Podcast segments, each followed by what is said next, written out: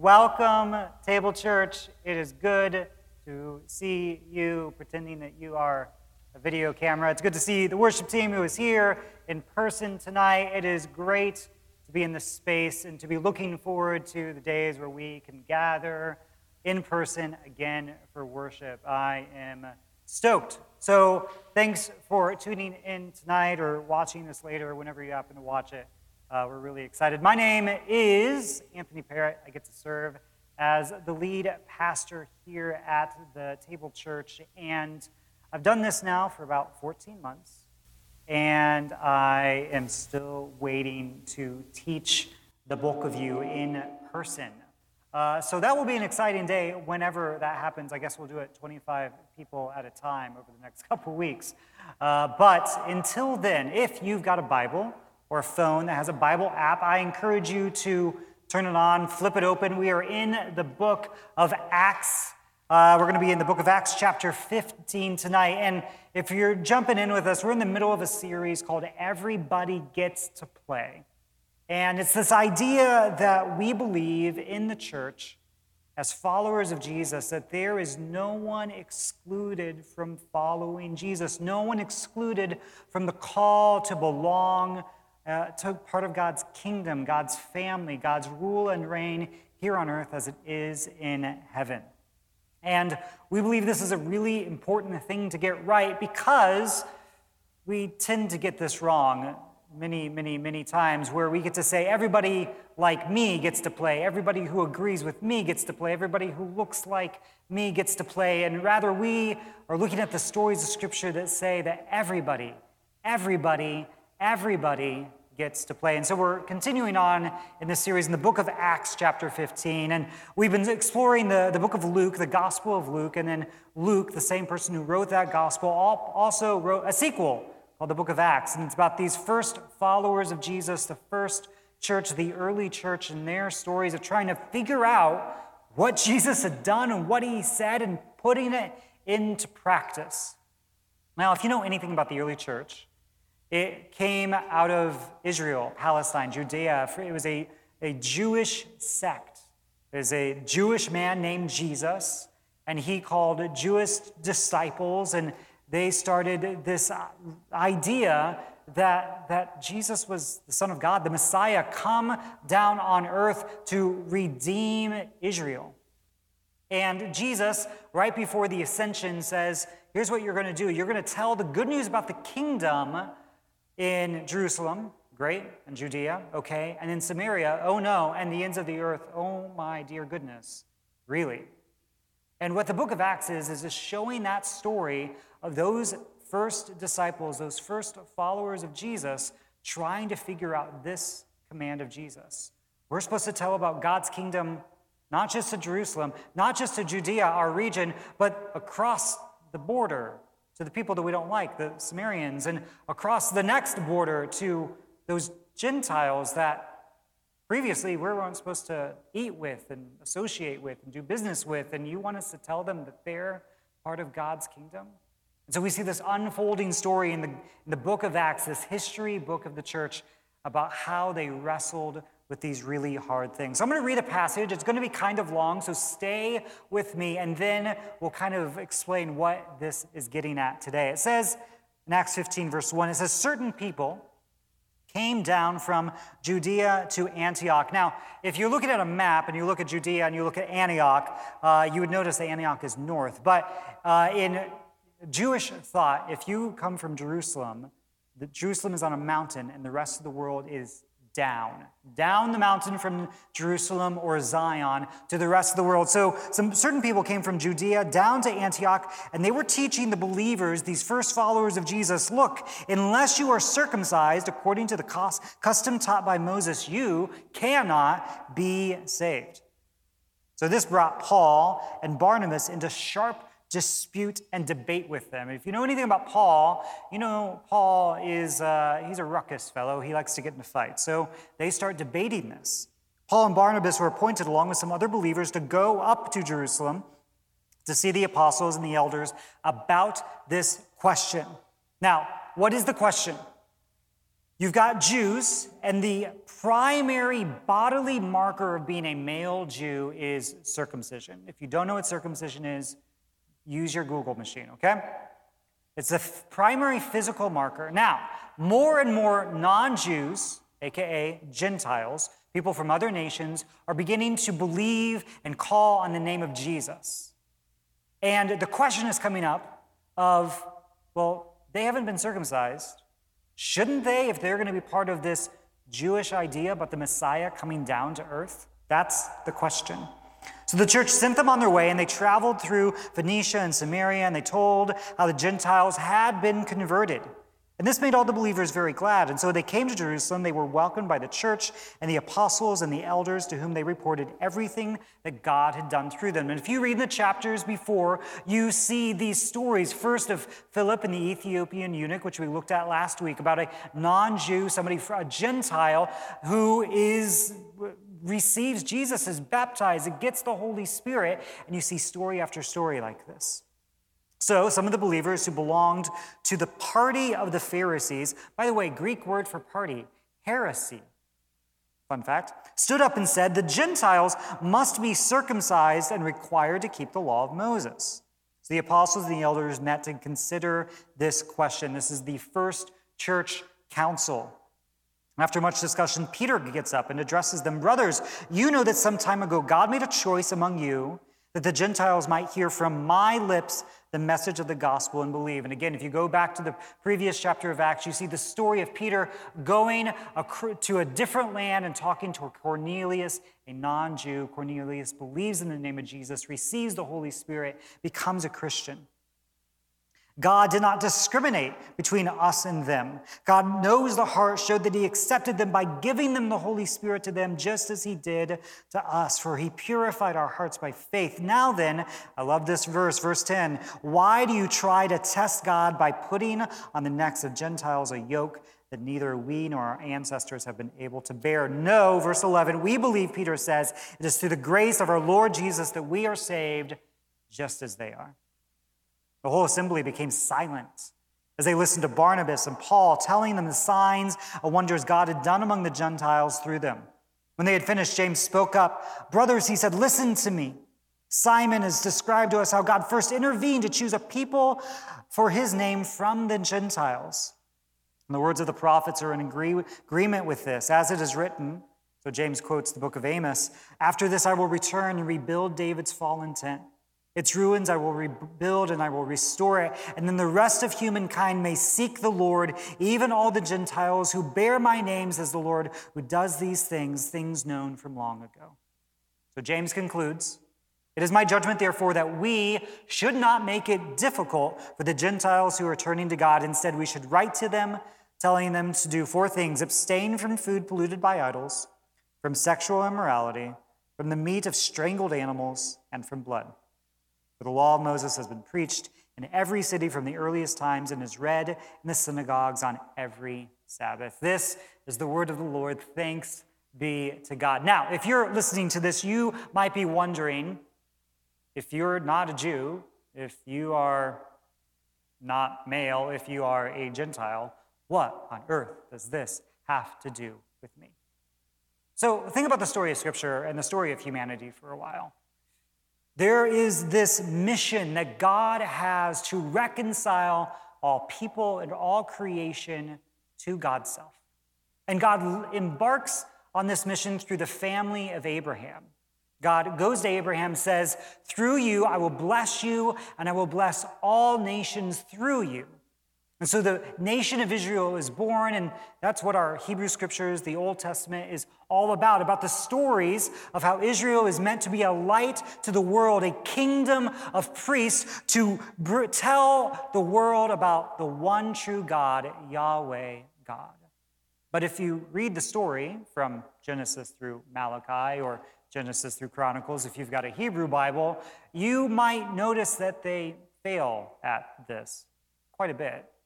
In fact, Ezekiel says that the Israelites have failed in so many ways that they're not telling people about how good and great God is. Rather, they are bringing embarrassment and shame onto Yahweh God.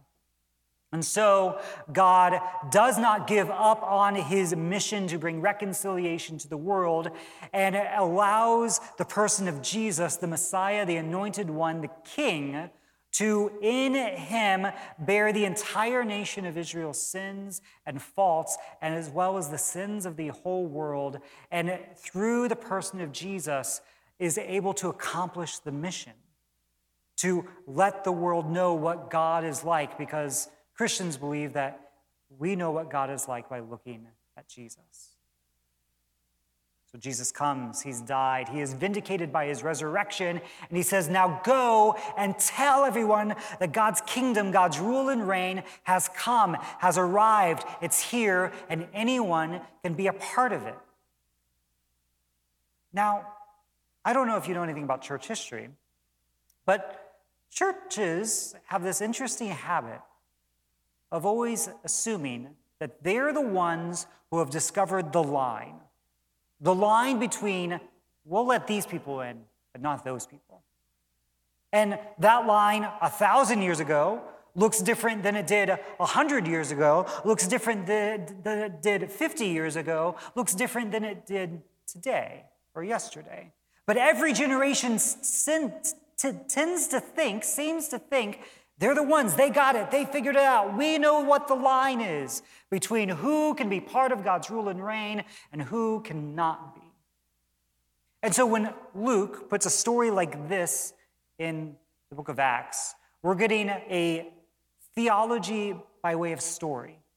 Theology by way of saying, this is how the first disciples, the early church, dealt with questions like who can be in and who can be out because it's a question that we keep wrestling with and we're going to keep on wrestling with. And we need to know well, how are we going to handle this question? So that's why we have stories like Acts 15. Now, our questions are different.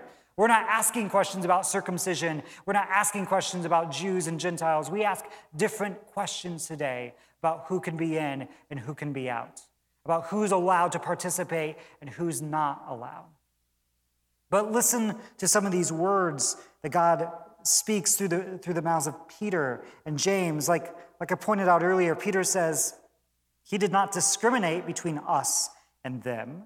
So why are you trying to test God by putting on the necks of these disciples a yoke that no one was able to bear before?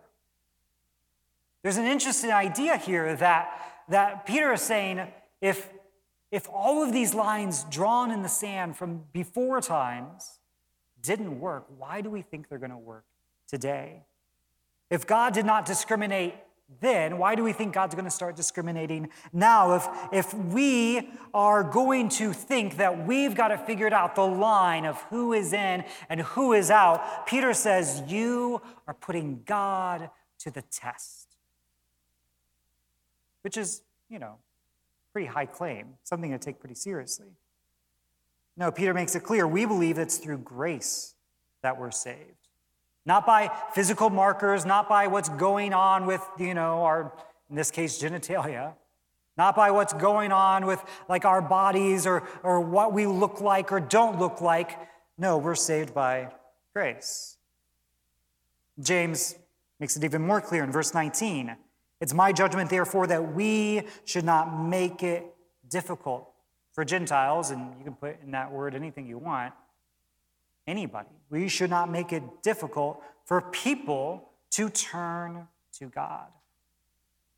Now, again, I don't have to spell out the history of the church to know about how difficult we've made it sometimes for folks to turn to God. And the church has a lot to repent of, a lot to be sorry for. But repentance isn't merely just feeling bad for the history, it's about changing our future. It's not merely feeling guilty about things that happened in the past, it's about changing the way that we're going to behave and act today as a church, about the lines that we draw or that we don't draw. Instead, we should write to them, James says, telling them about these certain things. Now, this is what I notice here in this passage. I notice that inclusion, hospitality, the action of letting people be a part of the community takes work. It doesn't happen automatically, it takes effort. Inclusion can sound really nice as like a, a statement to put on a website or a statement to put on a belief page or you know something that you just want to say as like a slogan of like, oh, we're a very inclusive community. But if you don't actually take the actions to make sure that those that you are including feel welcome, feel like they are a part, then it's just words. Now, if you are the one ones who are doing the including, the includers James says, should not make it difficult. This is why we have conversations today about accessibility, about what are we going to do to not just make room for people, but actually remake the room for people. Not just make space, but remake the space so that everyone can get to play. And we can have this conversation at any level you want. We can talk about it in terms of disability or sexuality or gender or belief and so on. But it's not just about making room because that kind of implies that, like, well, I'll shuffle a little bit over here, but don't inconvenience me too much. No, it's not about making room, it's about remaking the room. So if you're the one doing the including, think through your actions, think through your space, think through your words, think through your actions and your ideas of, am I making this a place online, virtual, physical place where everybody can feel welcome. But there's this other idea of work, and this is a finer needle for me to thread as a preacher, because I have an idea of who I'm preaching to, and a lot of you have been the ones who have been excluded for one reason or another. And so I want you to know that as I talk about this next point, you who have felt exclusion or being marginalized, I want you to know that I'm aware of that, okay? So just know that I know, okay? Here's my second point.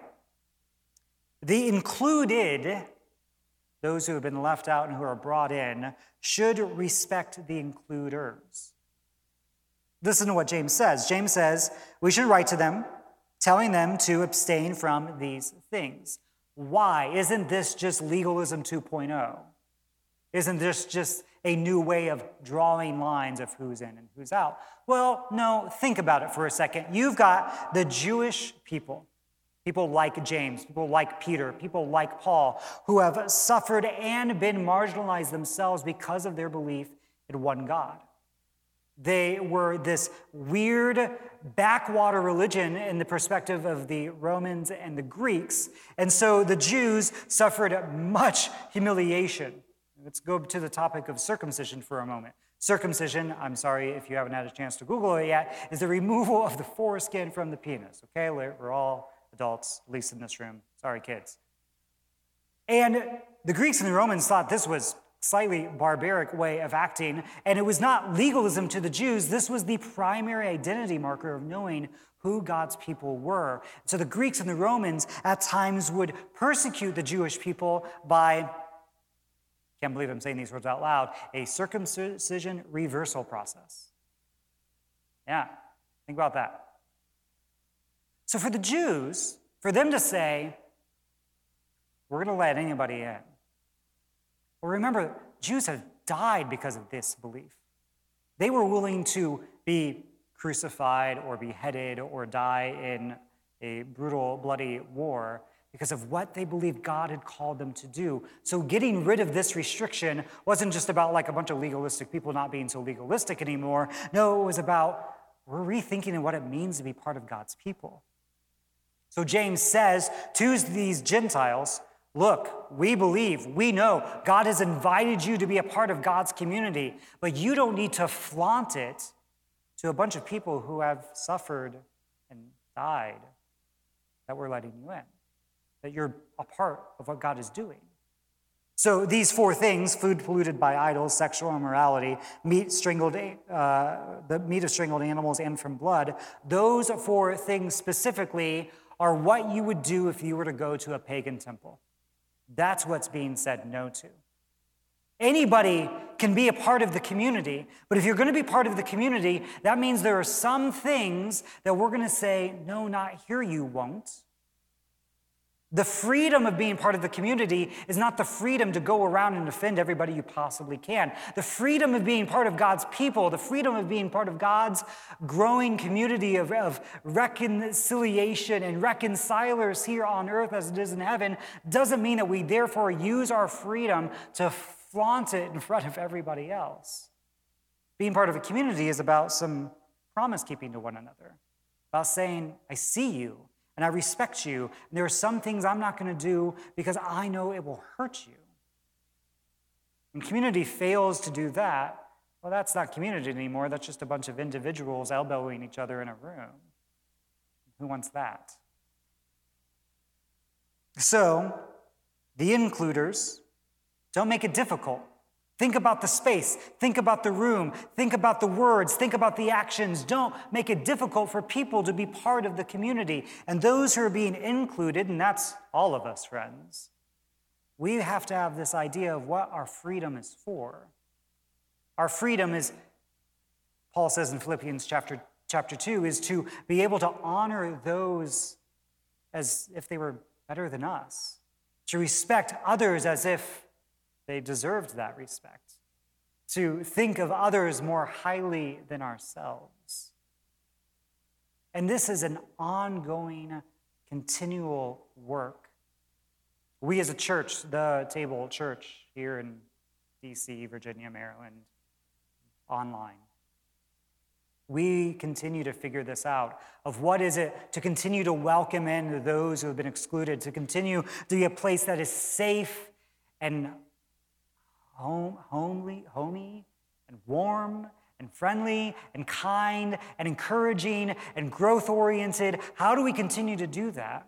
And how do we continue to sharpen each other and to respect each other and to encourage each other and to say, hey, can you please stop that because that hurts my friend or that hurts me or that hurts the friend, person across the street? That's a continual work that we have to lean into and say, even when it gets weird and tense and awkward, we're not going to give up. That's what I see when I see a church like Acts 15 that says, we're not going to test God by making a whole bunch of barriers that no one was able to live by before. That's putting ourselves in place of God. And we're going to respect each other by listening to each other, paying attention to each other, and remaking the room so that everybody gets